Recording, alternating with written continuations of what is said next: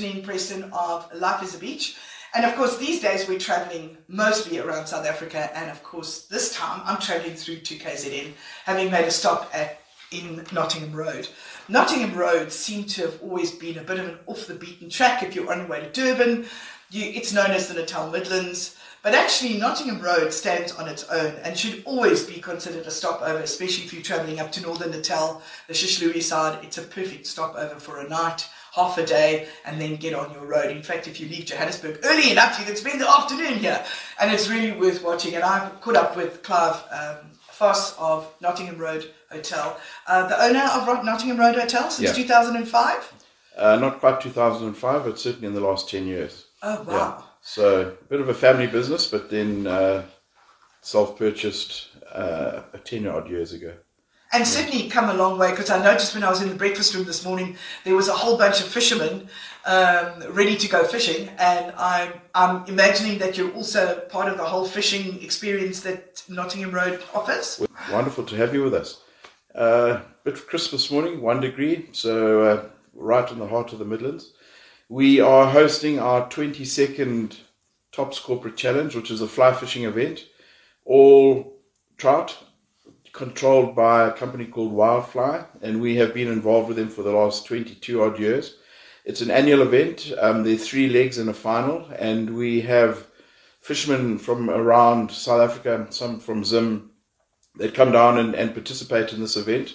There's some incredible prizes that are up to offer. Um, trips to the Seychelles, which is going to be the holy grail of, of fly fishing, certainly in the southern African region. Um, and it starts today. So we've got 50 odd fishermen descending on us later this afternoon for their first round. And where do they fish? So it's all dam fishing.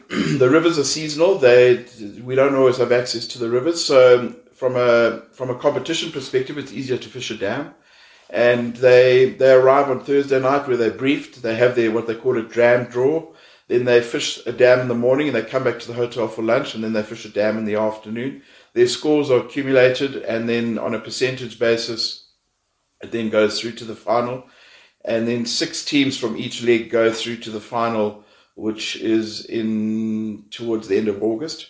Though the winners of those teams then qualify for these incredible prizes of fly fishing for in, in the surf, um, fly fishing in, in the rivers of, of Africa for tiger fish. For most species, you're able to use a fly and a fly rod now.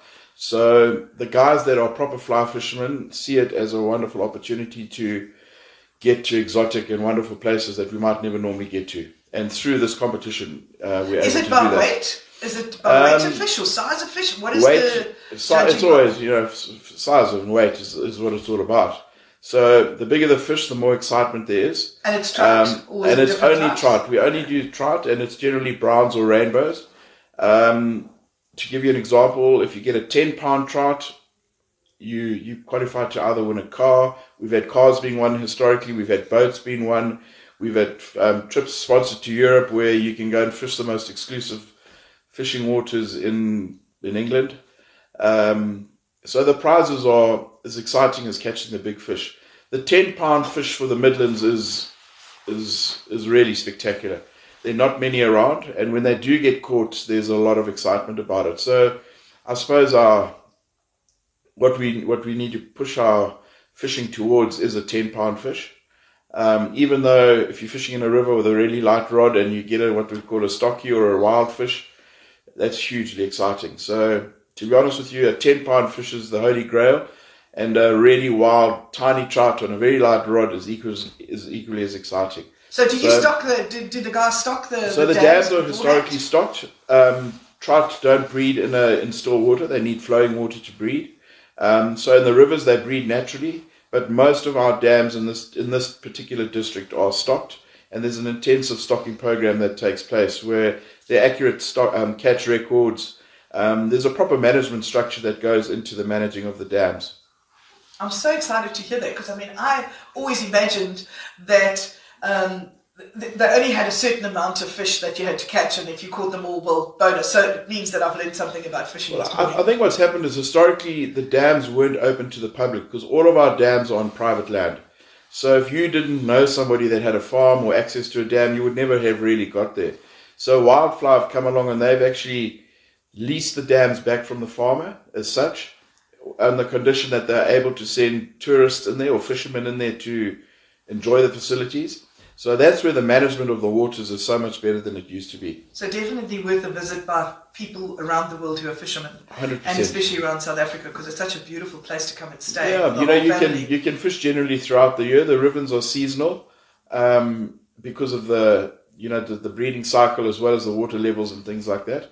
So the rivers are the most exciting to fish because that wild trout is is, is spectacular. Um, but you don't always have access to them. Where the dams are generally 365 days a year, you can get out on a dam and, and have fun.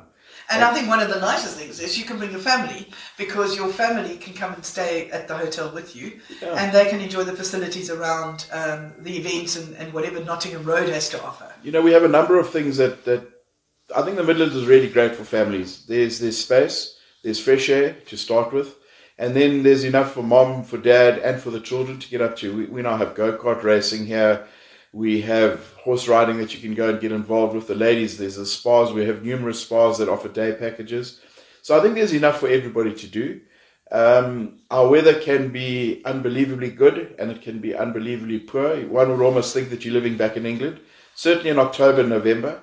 Um, just from a from a coldness perspective, we sometimes burn more wood in November than we do in July because the days are wet and cold and as close to England as you'll ever be. Um, that gets a bit testing because we do like the sunshine. Um, and Tell I me think- a little bit about the history of the hotel and Yeah. your involvement of the hotel. So, my boys are the sixth generation that have drunk in the pub. And Notties Hotel is as notorious for the pub as it is for the actual hotel. Uh, initially, it was built, I think there were 10 rooms. And in the old days, of course, without pressure pumps and electricity and everything like that, they had a communal bathroom on the top floor and on the bottom floor. And with time changing, everything is now en suite. I've built an additional four rooms, uh, 10 rooms onto the hotel, so we're now up to 24. Um, I, I suppose I've been coming here my whole life. My, my, I think, yeah, I'm just trying to remember. You go back in time.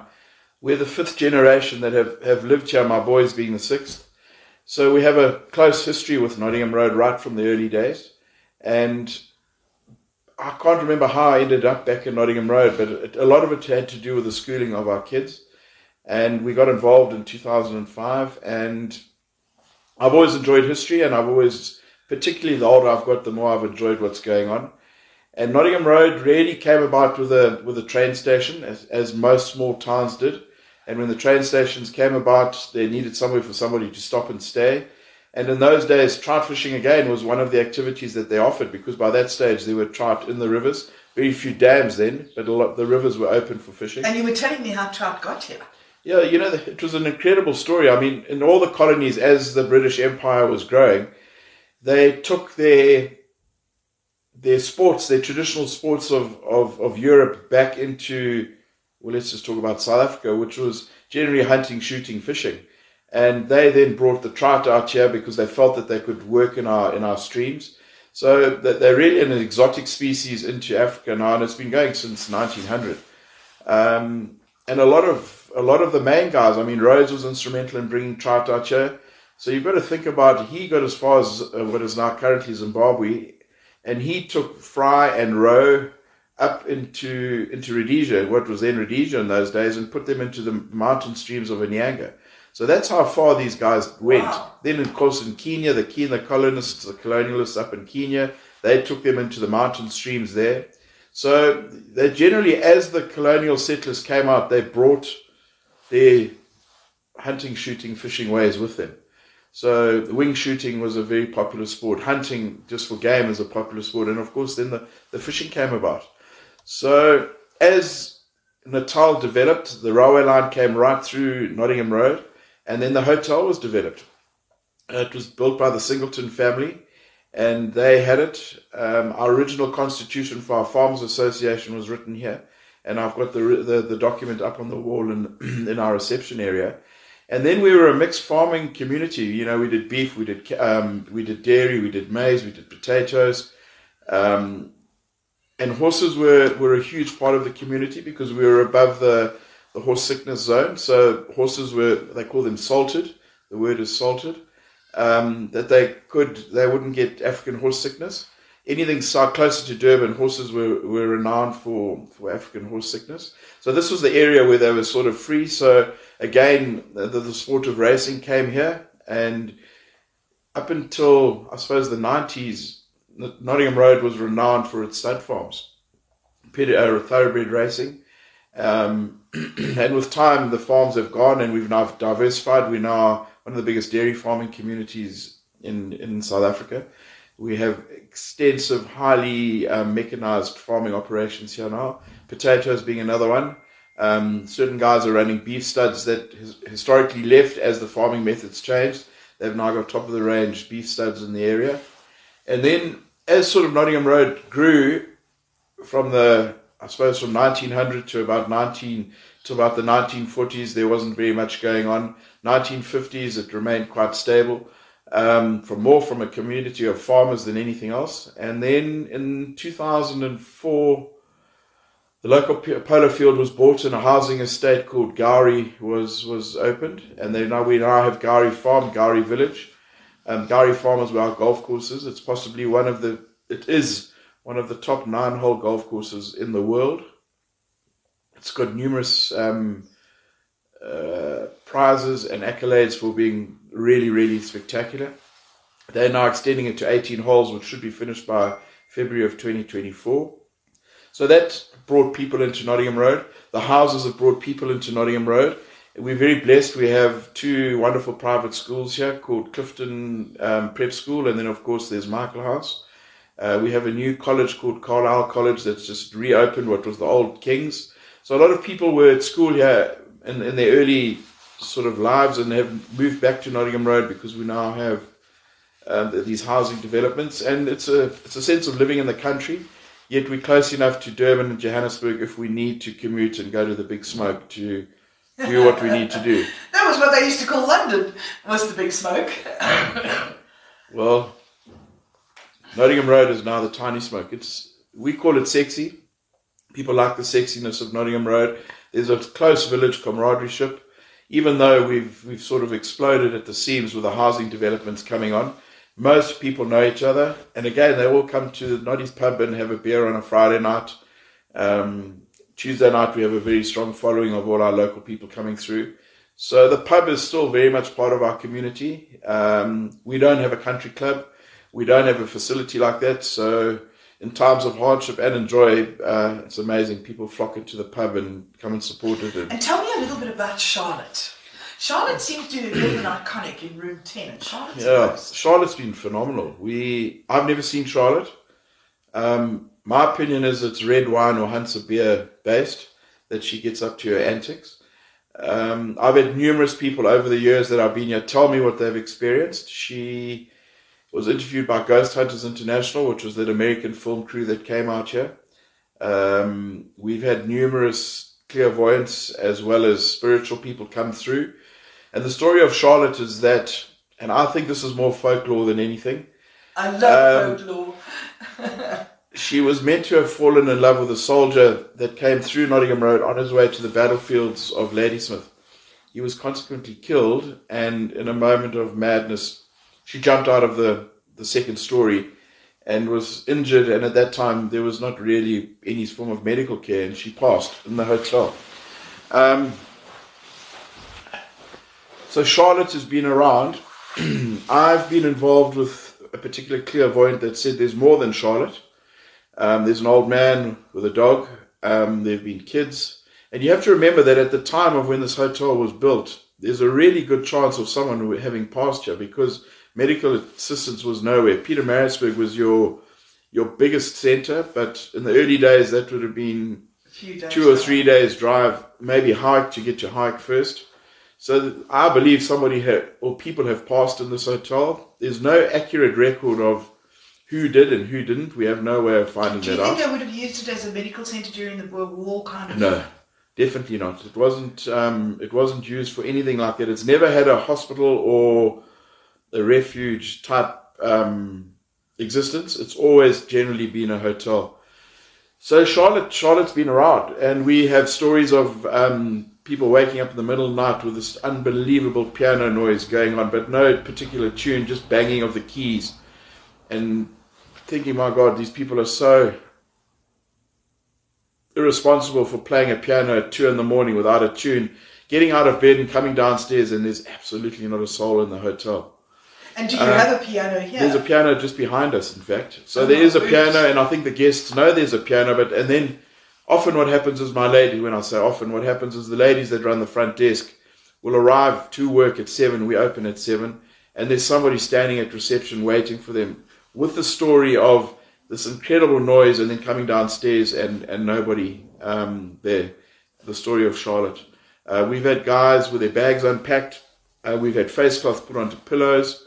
She's been notorious for opening the hot water tap. Um, to, I know the one guy personally very well. He's not a spook hunter. Let's call him a spook hunter. He doesn't know about spooks or ghosts. And he had the hot water tap turned onto his room. He left the room. He went and stayed next door with his mate. He was absolutely terrified. So he came downstairs and told us the next morning, and it was all, yeah, you left the tap on in the night, you got up and turned the wrong tap on or off, whatever. He is adamant that he, he experienced Charlotte. Uh, I had another guest, uh, room 12 and 14 opposite each other, and he was in 14. And he again was standing waiting at reception and said, Listen, we need to get a doctor here now. There's a guy in room 12 that's coughed his whole, his whole lungs out. The whole night, I haven't slept a wink. I tried to knock on the door, I couldn't get in. To cut long story short, we said, There's no one in the room. He said, I'm telling you, there's someone in that room. We need to go. Anyway, we got the key, went upstairs. The room was, was unslept and it was empty. And that, that really rattled his cage because he said, we, I didn't sleep a wink last night. This guy was all over me.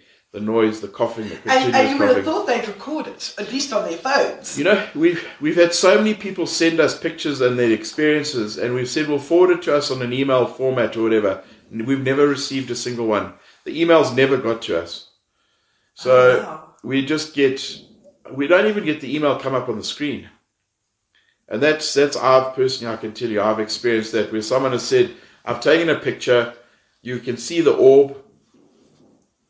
It's unbelievable, it's so clear. So they say, well, forward it to us so we can have a look. It never it never comes through. My goodness me. Yeah. That is so exciting though. Yeah. So so we feel Charlotte is a friendly ghost. Um, she's quite keen to know that the festivities of the pub continue and the banter and the nonsense that goes on does carry on because it's very much part of us. We are a pub with rooms. We happen to have nice, comfortable rooms, but the pub is the be all and the end all. It's the heart of the, the hotel. heart of the hotel. We have golf crews that come down here and they, they specifically, specifically stay here for the nonsense that goes on in the fun and games of, of Notties pub. Um, great place to watch rugby. Um, I think it's the closest you'll get to a stadium because of the ambience and the vibe and everything like that. So I guess you'll be watching the rugby on the 8th of July when we play the Aussies? We're going to be, yeah, it'll be very big. Full pub? Full pub, full pub, lots of action. I can imagine because I think you've got yeah. quite a few ex-rugby players that also live in the area. Yeah, we you know we're very blessed with the, players. with the schools being as good as they are. We we've had a number of very successful sportsmen um, live in our district. Um, from international rugby players, we have um, we have a former Miss South Africa living with us. I think we've had one or two. I mean, we certainly have more than one or two that, that come through here on a regular basis. And with the, with um, the World Cup rugby coming up, I would imagine you're going to be pretty full for that month. Yeah, it'll, it'll be phenomenal. I mean, I think rugby is still very much part of our culture and in our blood. And yeah, Notties Pub is a great place to watch and enjoy. And tell me something, you were talking about um, the schools in the area and their involvement with the hotel. I presume parents also come and stay here when they come visit the kids for the weekend because they do have weekends out, etc. Yeah, it's you know right from we, we, we have Clifton Prep School, which is, is from grade naught up until grade seven. So we see all those kids literally coming here, the kids of the community coming here, nappies right up until when they're 18, and they now have the rite of passage of coming into the pub which is incredibly important for them. Often the schools, at the end of the closing of schools, the matrics come here and celebrate before with their parents. Um, the, the, finishing of school, and then we'll have almost the finishing of school and from grade one to three. There's a celebration, and then there's middle school up until grade seven. There's a general celebration at the end of the year, and of course there's a big celebration when one is now legally of age to come into the pub, and that's that's been a rite of passage here for as long as I can remember. Um, and you'll have granny dad and daughter, all in the bar, three generations celebrating, really having a good time in the pub, because they all did many years ago. You know, they they all came here in their youth, and they they've come back. And I think that's one of the nicest things about country country hotels is not only their story, but their continued existence as a centre of the community because they become a centre of the community. Uh, And very that's certainly what this hotel has Yeah, been. yeah, very much like that. We and we work hard at doing it. I have to be honest. We, my wife and I, are very involved in the local community. Uh, in, in addition to what we do here, so it's. I think what you put into your community is what you get out of it. And in times of, of hardship, we we've been here, and in times of, of joy, we've been here. And I mean, during the COVID exercise or experience, um, we literally went from earning an income to nothing overnight. And as and when we opened, our community stood by us, and we, we yeah, we're extremely grateful for that because had we not have had our community, I don't think we'd be here today. You know, the, the pressures of COVID would have come and really got stuck in. As it did to a lot of places. As it did to a lot of Yeah. places, you know, a lot of places did close post COVID sad, actually. and it wasn't their fault. It was the epidemic that, that consumed the world. And uh, to be honest with you, we when we came out of the first COVID, we thought, well, if this is the new way in which the world is going to offer, COVID has been a good thing for us. Tell Um, me a little bit about um, your rates, uh, where people can book, where they can find you. So we're on most of the, the the platforms for accommodation. I would recommend you book directly with us at at Notties Hotel. Um, telephone number 033 266 151. Do you want to say that a little slower? Um, it's 033 2666 uh, 151. And then, of course, we have email. So it's reception at nottieshotel.co.za or reservations at nottieshotel.co.za. Um, and that, that works continuously. During load shedding, we do have a backup generator, so our comms do continue. So we are able to answer calls and, and get messages in and out. Um, and then, yeah, we have a website as well, which is www.nottieshotel. Re- really accessible, easy to get hold of. Um, and yeah, I think from a from a tourism perspective, we we are ideally situated from a self drive perspective, in that you can drive from Bloem, from from Joburg or Pretoria. We're halfway between the north and the south coast. It's a great stopover. If you leave Johannesburg at three in the afternoon, you'll be here by seven in the evening. Spend the night with us.